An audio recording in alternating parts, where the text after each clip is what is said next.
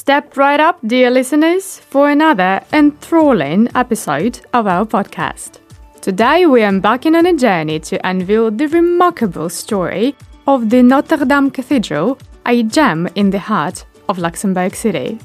The one and only Grand Roman Catholic Cathedral that is filled with untold stories waiting to be discovered. This majestic masterpiece started off as a humble Jesuit church way back in 1613. Yeah, we're talking about ancient times here. It's like the geriatric of cathedrals, folks. Now, don't let its age fool you. This cathedral has got style. Its wall mix of late Gothic architecture and Renaissance bling. It's like the architectural equivalent of a teenager trying to find their place in the world. But hey, we're not judging. Here's an interesting fact.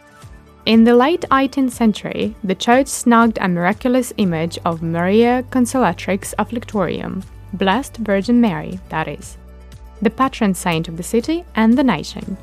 Apparently, having a patron saint is all the rage in the church world. It's like getting your own personal celebrity endorsement. Luxembourgers must have been thrilled. Fast forward to 1870, and guess what? The Pope himself, Pius IX, the head, mind you, of the Catholic Church at the time, thought this church was so special that he gave it a promotion. Yep, it went from Church of Our Lady to the prestigious title of Cathedral of Notre Dame. Talk about a career leap. I wonder if the other churches, read pastors, in Luxembourg were jealous. There is one important and symbolic thing not to go unnoticed, and I'll hit pause on my ironic comments. At the Cathedral Cemetery, you'll find the National Monument to the Resistance and to the Deportation.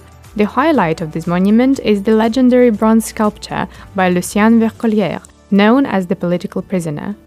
Amid the turmoil of World War II from 1942 to 1943, Vercollier found himself captive within the grim confines of the Nazi Hinzert concentration camp. There, he bore witness to the horrifying sight of fellow inmates enduring torment.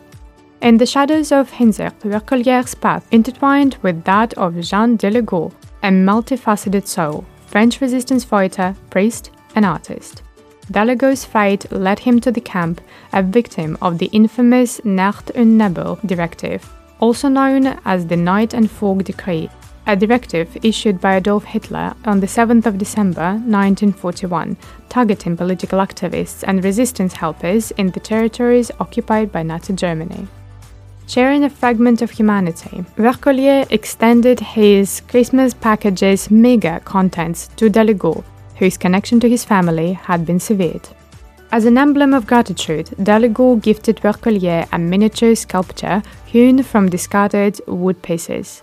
A depiction of two prisoners, their hands tethered and their backs united, spoke volumes without uttering a word. With a secret treasure nested amongst his belongings, Vercollier departed Hinzert in November 1943, bound for his homeland, Luxembourg.